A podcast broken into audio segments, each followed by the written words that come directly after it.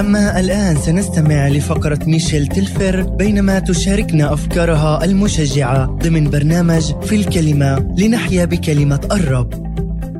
مرت صديقة عزيزة جدا علي بظروف صعبة للغاية وأدركت كم كان مؤلما لها بأن تعبر عما في داخلها وتتحدث عن هذه الظروف.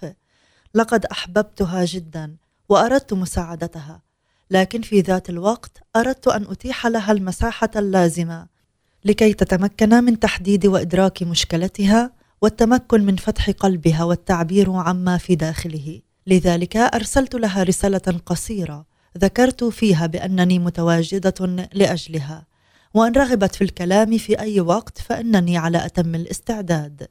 لم أكن أعرف وقتها لكني اكتشفت لاحقا بأنه في ذات اليوم الذي بلغتها رسالتي كانت تمر في ظروف عصيبة فأخذت المغلف وخبأته في درج مكتبها. وفي هذا اليوم لم تكن مستعدة لاستقبال أي كلمة من أحد. وقررت وضع الرسالة جانبا حتى تستعد من جديد لاستقبال أي كلام. مر الوقت بهدوء وبعد بضعة أشهر اتصلت بي والدموع تملأ عيناها وقالت بأنها كانت تصارع صراعا قاسيا. أحست بالوحدة وبأن لا أحد يمد لها يد المساعدة في الوقت الذي كانت به تحتاجها. لكن بعد أشهر من هذا العناء والألم مرت على الرسالة المهملة والمغلقة في الدرج ففتحتها وبدأت تقرأ ودموع الندم تسيل من عينيها لأنها أدركت أن شخصا ما كان مهتما بها طيلة الأشهر الماضية وينتظرها ليتحدث معها.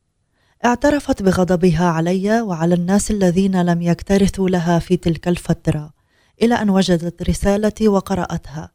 أمضينا وقتا جيدا. تحدثنا فيه كثيرا ومن خلال هذا الحديث حصل شفاء لها. لأنها أدركت أخيرا أنني كنت متواجدة لأجلها طوال الوقت. الأمور التي نواجهها في حياتنا جعلتني أفكر بأننا في بعض الأحيان نشابه حالة صديقتي خلال مسيرتنا مع الله. أبانا السماوي كتب لنا رسالة حب وأرسلها من خلال كتابه المقدس. لكننا وسط التحديات والصعوبات في الحياة نغلق هذه الرسالة المملوءة بالحب ونلقيها في الدرج. وذلك بسبب الألم والإحساس بالترك والوحدة. لكن الرب يهتم بنا ومحبته لنا مرتبطة ارتباطا وثيقا بكل صفحة من كتابه. أشجعك اليوم أن تفتح كلمته وتقرأها. إنها رسالته لك. لست وحيدا مهما كانت الظروف التي تواجهها. إنه معك وسيتحدث معك يوميا خلال ظروفك. المزمور الثامن عشر والآيات الثلاثين والحادية والثلاثين. تخبرنا بأن الله طريقه كامل. قول الرب نقي. ترس هو لجميع المحتمين به. لأنه من هو إله غير الرب. ومن هو صخرة غير إلهنا. اقرأ رسالته. كانت معك ميشيل ليبارك الرب يومك.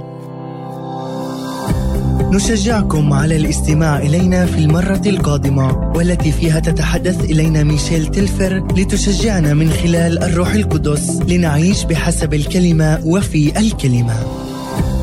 لمزيد من كلمات التشجيع زوروا الموقع الإلكتروني الخاص بميشيل. intheworld.com i n t h e w o r d.com